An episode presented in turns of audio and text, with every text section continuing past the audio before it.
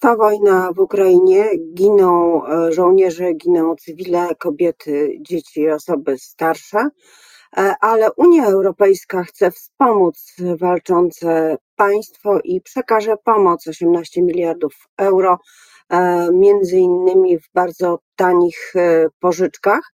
Było to możliwe dzięki jednogłośnemu przyjęciu stanowiska w tej sprawie, a z kolei stanowisko Unia zawdzięcza megadealowi, jak mówi czeska prezydencja, z Wiktorem Orbanem, który zgodził się poprzeć plan pomocowy w zamian, w zamian za łagodność i elastyczność w traktowaniu Węgier, między innymi przy K P O. A w Polsce, w Polsce sensacyjny sondaż Kantara, w którym Koalicja Obywatelska prowadzi przed Prawem i Sprawiedliwością, który traci poparcie. O tym, co to znaczy, między innymi o tym już za chwilę będę rozmawiała z moim gościem. Zuzanna Dąbrowska, dzień dobry. A moim gościem jest posłanka Lewicy, wiceprzewodnicząca Nowej Lewicy, Anna Szejring-Wielgus. Dzień dobry, pani poseł. Witam pani redaktor, witam państwa. To zacznijmy od sondażu. Lewica dziesięć procent w najnowszym Kantarze, ale to Koalicja Obywatelska prowadzi. PiS jest drugi, to podium, podium się przemeblowało w sposób dosyć istotny. To jest kolejny przełomowy sondaż. Czy nie należy się jeszcze cieszyć i opozycja powinna ostrożnie podchodzić do tych wyników?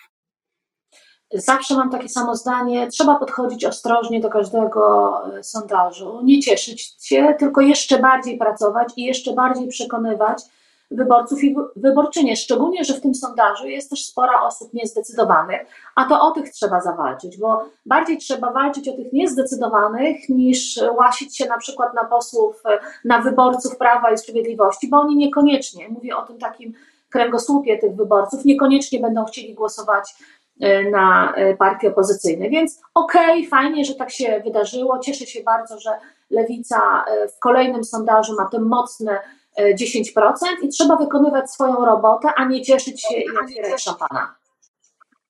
A czy ci wyborcy PiSu, o których pani wspomniała, którzy odeszli od Prawa i Sprawiedliwości, zajmują pozycję wyczekującą, bo to też pokazują różne badania, że nie deklarują głosowania na opozycję, ale też nie deklarują głosowania na, na PiS. Czy to są wyborcy, którymi opozycja powinna się przejąć, w jakiś dialog z nimi wejść? Może nie Lewica, może to polityczne centrum, Koalicja Obywatelska, może Szymon Hołownia.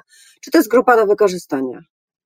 Oczywiście, że tak, i my jako Lewica z tymi wyborcami, wyborczyniami się spotykamy. Robiliśmy to już w wakacje, kiedy mieliśmy trasę Bezpieczna Rodzina i rozpoczęliśmy w grudniu kolejnym etapem tej trasy Bezpieczna Rodzina i projektem Renta Wdowia, który ta nasza trasa będzie trwała do końca maja. Uważam, że każdy jest głos na wagę złota i jak my rozmawiamy z tymi wyborcami Prawa i Sprawiedliwości, to teraz oni są na takim etapie, że nie chcą na nikogo głosować, ale są zaciekawieni, która na przykład z partii będzie dalej wspierała te grupy, które są wykluczone, która z, z partii na przykład, też mówię o tym wprost, nie odbierze tego już sztandarowego pięćset plus. To ich ciekawi, tak? I akurat Lewica ma tutaj dla nas, dla nich odpowiedź i o tym w ramach tej naszej trasy, która będzie trwała do maja, yy, opowiadamy i walczymy o tych wyborców, bo uważamy, że w tych wyborach w dwa tysiące dwudziestym trzecim roku to będzie tak naprawdę każdy jeden głos może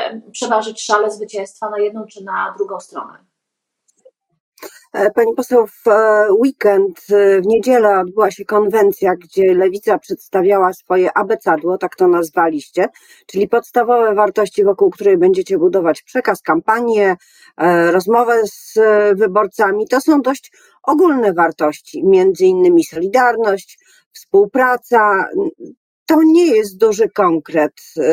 O tych konkretach mówiliście, mówiliście ze sceny, ale czy to nie jest z kolei zbyt skomplikowany komunikat i zbyt dużo, żeby wyborcy stwierdzili, że warto głosować na Lewicę, ci, którzy jeszcze tego nie deklarują? Pani redaktor, po pierwsze myślę, że to był dla nas bardzo ważny kongres, ponieważ po pierwsze chodziło o to, żeby przypomnieć właśnie te wartości lewicowe z bardzo prostego powodu. Są na scenie teraz politycy i polityczki, którzy nagle próbują mówić głosem lewicy, którzy nagle na przykład mówią: o, jestem za świeckim państwem, tylko nie padają żadne konkrety. I naszym zadaniem na tym kongresie było przede wszystkim przypomnieć, o co Lewica walczy od dawna, o czym Lewica mówi od dawna i co jest takim D N A i A B C Lewicy. I myślę, że to się udało, dlatego że ten kongres był bardzo dobrze odebrany nie tylko ze względów takich merytorycznych i tych wartościowych, ale również ze względu na to, że to był kongres dwóch partii, Nowej Lewicy i Partii Razem. My pokazujemy na Lewicy, że się łączymy, że tylko ta współpraca partii czy środowisk lewicowych daje nam ten, daje nam ten taki, powiedzmy, większy, większy odzew i takie lepsze spojrzenie na to, jaka ta Lewica jest. Pamiętamy, że jak Lewica była pokłócona, to nie dostała się do Sejmu. Teraz pokazujemy, że Lewica jest stabilna, Lewica mówi jednym głosem, Lewica potrafi się dogadać i Lewica jest oparta na tych wartościach, na których była oparta zawsze. Na równości, na solidarności, na wolności. I uważam, że ten koniec tego roku, podsumowanie tego roku to był taki dobry moment, żeby to pokazać, a w przyszłym roku będziemy pokazywali nasze takie już konkretne propozycje w kampanii wyborczej. Nie mogliśmy tego zdradzić już teraz na tym kongresie, pokazaliśmy to clue, ten kręgosłup, a te konkretne propozycje będą padały w kampanii wyborczej. Mogę też powiedzieć, że my już je mamy, ale jakby to jest, nie jest jeszcze ten czas kampanijny, kiedy powinniśmy o tym mówić. Ale czy to nie jest tak, że Lewica jest w trudnej sytuacji, jeżeli chodzi o budowanie kampanii wobec późniejszych planów ewentualnego wejścia do wspólnego rządu? Wiadomo, że będzie to rząd wspólny z Koalicją Obywatelską, która jest największym ugrupowaniem. I wydaje mi się, i też jak obserwowałam Państwa przemówienia, bo Pani była współprowadzącą przecież te obrady, i słyszałam mocne słowa pod adresem liberałów, zresztą Pani też troszeczkę powtarza, mówiąc, że teraz są osoby, które chciałyby mówić o świeckim państwie. No wiadomo, że to dotyczy polityków Koalicji Obywatelskiej, więc to trochę jest tak, że nie możecie całkiem się z nimi pokłócić politycznie, ale z drugiej strony musicie się odróżnić, bo wtedy elektorat, jeśli się nie odróżnicie, to elektorat nie będzie wiedział, przy czyim nazwisku, przy jakiej nazwie partii postawić krzyżyk. To jest trudne zadanie.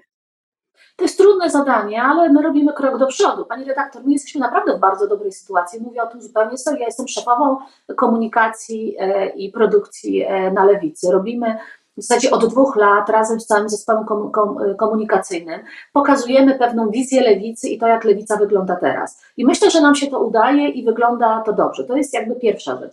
Druga rzecz jest ważna, taka, że my gdybyśmy musieli wystartować w wyborach w przyszłym tygodniu, jesteśmy na to gotowi. Strukturalnie, ponieważ mamy struktury we wszystkich powiatach w Polsce, mamy przeszło dwieście pięćdziesiąt biur i takich miejsc, w których działacze lewicowy działają. Mamy dwadzieścia, prawie dwa tysiące osób, które regularnie płacą składki, czyli te struktury, te osoby, które, które można byłoby zaciągnąć do kampanii wyborczej są. Jesteśmy też przygotowani finansowo i też jesteśmy przy, przygotowani relacyjnie z naszymi kolegami z Partii Razem. I uważam, że to jest ważne. Natomiast my idziemy krok do przodu i na przykład mówimy, związki partnerskie passé, o tym się mówiło dziesięć piętnaście lat temu. My chcemy równości małżeńskiej. Jeżeli mówimy o równych prawach dla wszystkich, to one powinny być równe dla wszystkich, a nie tylko dla pewnej grupy osób. Jeżeli mówimy o świeckim państwie, to podajemy konkrety i to nie są konkrety, tylko hasła, które wymieniamy na konwencji programowej, tylko za tymi konkretami... Prowadzenie religii ze szkół. Oczywiście na przykład. To jest jeden, jeden, pani redaktor, to jest jeden z wielu, ale my też położyliśmy na stole ustawy, które są. I oprócz tego, co mówimy na konwencjach, mamy też przeszło dwieście ustaw, które można wyciągnąć z zamrażarki i położyć na stole i z naszym przyszłym koalicjantem e, rozmawiać i dyskutować. I ostatnia najważniejsza rzecz, te wszystkie rzeczy, o których mówimy, prawa człowieka, świeckie państwo, nie wiem, prawa kobiet, e, e, dobre usługi publiczne, to są rzeczy, które Lewica będzie pilnowała. Nie dlatego, że ma takie idee fix, że będzie tego pilnowała, tylko dlatego, że dla Lewicy zawsze te wartości były kluczowe i ważne. I tylko Lewica jest gwarantem tego, że może dojść do tych zmian. I nawet jeżeli nasz koalicjant będzie się boczył i mówił, a tego się nie da, nie róbmy tego i tak dalej, bo bardzo często tak jest, że wielu polityków z tej liberalnej strony cały czas stoi w rozkroku, to my wtedy jesteśmy gwarantem tego i będziemy mówili, słuchaj stary, no nie, mamy dwudziesty pierwszy wiek, jeżeli chcesz świeckiego państwa, robimy to, to, to i to. Jeżeli chcesz praw dla kobiet, robimy to, to i to. I e, od tego będzie Lewica i Lewica będzie tego... Ale między innymi, pani poseł, między innymi politycy Razem, ale też wielu polityków Nowej Lewicy powtarzają bardzo dużo haseł związanych z gospodarką i z bezpieczeństwem socjalnym i z bardziej sprawiedliwym podziałem tego, tego finansowego tortu, czyli dochodu, czyli P K B, który otrzymuje państwo. I tutaj z liberałami może być kolejne spięcie. Z liberałami z Koalicji Obywatelskiej, którzy mówią o równoważeniu budżetu, o oszczędności, o tym, o czym mówili także zanim PiS przyszedł do władzy. Tak, ale możemy mówić o równoważeniu budżetu, ale pamiętać o tym, którym jest najciężej i zwrócić się do tych, którym jest najciężej. Tylko że wydaje mi się, że jeżeli mówimy o gospodarce i o finansach, to największy problem jest taki, że nikt z nas nie wie, jak te finanse teraz wyglądają. Nikt z nas nie wie, jaki jest naprawdę budżet naszego kraju. Przecież doskonale wiemy, że poza budżetem zostało wyprowadzone, niektórzy eksperci mówią, nawet czterysta miliardów złotych, więc najgorszą sytuacją, najgorsza sytuacja, która jest przed nami po wygranych wyborach, to yy, odkrycie tych kart, jak ten budżet wygląda, z czym mamy do czynienia, gdzie są manka, gdzie są te wszystkie pieniądze. I to jest, myślę, taka, taka pierwsza, najgorsza rzecz, z którą się zetkniemy po wygranych wyborach. I wtedy wiedząc, jak to wygląda, z czym mamy do czynienia, jakie mamy manka, gdzie są dziury, trzeba będzie podejmować decyzje i akurat tutaj na lewicy wszyscy mówimy jednym głosem. Jeżeli będą podejmowane jakieś decyzje finansowe, one muszą w pierwszej kolejności myśleć o tych osobach, które mają w Polsce najciężej i najtrudniej. I wydaje mi się, że to nie jest jakiś taki ciężki argument do, do wytłumaczenia, dlatego że jest część osób w Polsce, którym względnie się żyje dobrze, ale jest mnóstwo osób, osób, którym jest naprawdę bardzo ciężko. Ja na przykład, pani redaktor, kompletnie nie rozumiem tego, ani rządów Prawa i Sprawiedliwości, ani rządów Platformy Obywatelskiej czy P S L u, że nie doprowadzono do sytuacji takiej, że dwieście tysięcy osób z niepełnosprawnościami, które rodzi się w Polsce, ma nadal tak małe możliwości i tak trudną sytuację. Te osoby dostają około tysiąc trzysta złotych na miesiąc. tysiąc trzysta złotych na miesiąc. Mówię o dwustu tysiącach osób z niepełnosprawnościami w Polsce. Dla mnie jest to nie do wyobrażenia, że żaden rząd nad tym się nie pochyla. I w- wydaje mi się, że to będą argumenty, które jednak trafią do serca liberałów i będziemy w stanie ich... Ale argumenty, pani poseł... Mhm. Pani poseł, argumenty na przykład renty wdowiej do Platformy Obywatelskiej nie trafiły, więc skąd ten optymizm? Zobaczymy. Pani redaktor, jak Platforma Obywatelska zobaczy sondaże, że ta renta wdowia, a wiemy, że ludziom się ten jakby pomysł podoba, wiemy, że seniorzy tego oczekują, jeżeli w sondażach będzie pokazane, że to jest okej, to Platforma z tego nie zrezygnuje. No, nie chcę też jakby mówić o Platformie, że ona zerka tylko i wyłącznie na sondaże, ale każdy polityk musi zerkać na to, co mówi, co mówią ludzie, co mówi nasz elektorat, żeby później wykonywać dobre ruchy te polityczne. A akurat renta wdowia powinna być takim projektem, który będzie ponad podziałami po prostu zaklepany i rozwiązany. Kiedy będzie ogłoszony pakt senacki? Wiadomo, bo podobno coś się opóźnia. Myślę, że to będzie, no, myślę, że to będzie czerwiec, maj. Myślę, że nie ma teraz czasu dzielenia skóry na niedźwiedziu. Teraz muszą trwać rozmowy, które akurat w przypadku, w przypadku paktu senackiego trwają całkiem sprawnie i dobrze.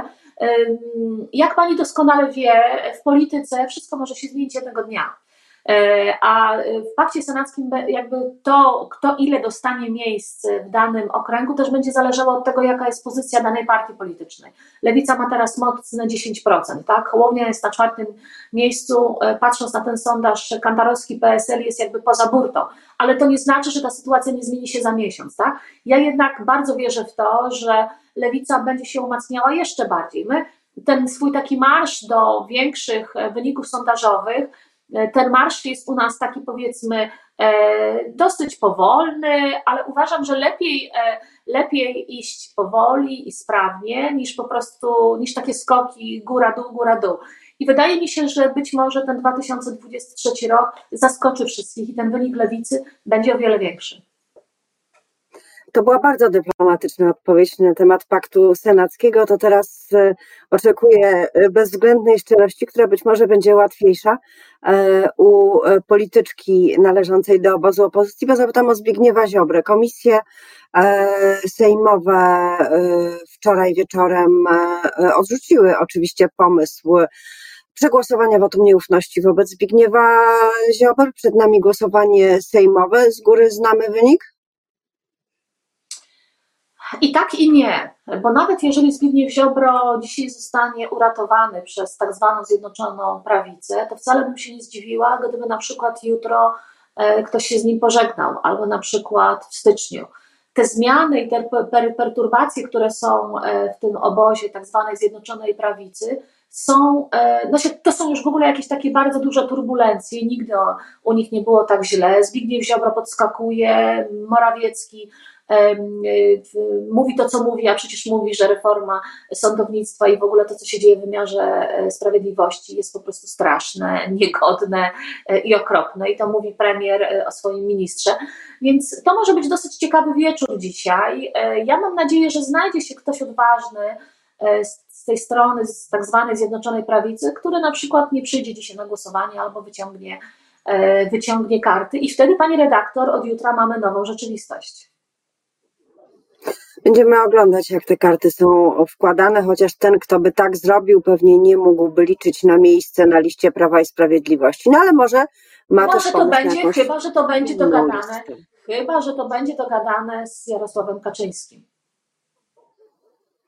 To też jest jeden z możliwych scenariuszy. Bardzo dziękuję za dzisiejsze analizy serdecznie. Polityczne. Posłanka Nowej Lewicy Anna Szejring-Wielgus. Miłego dnia.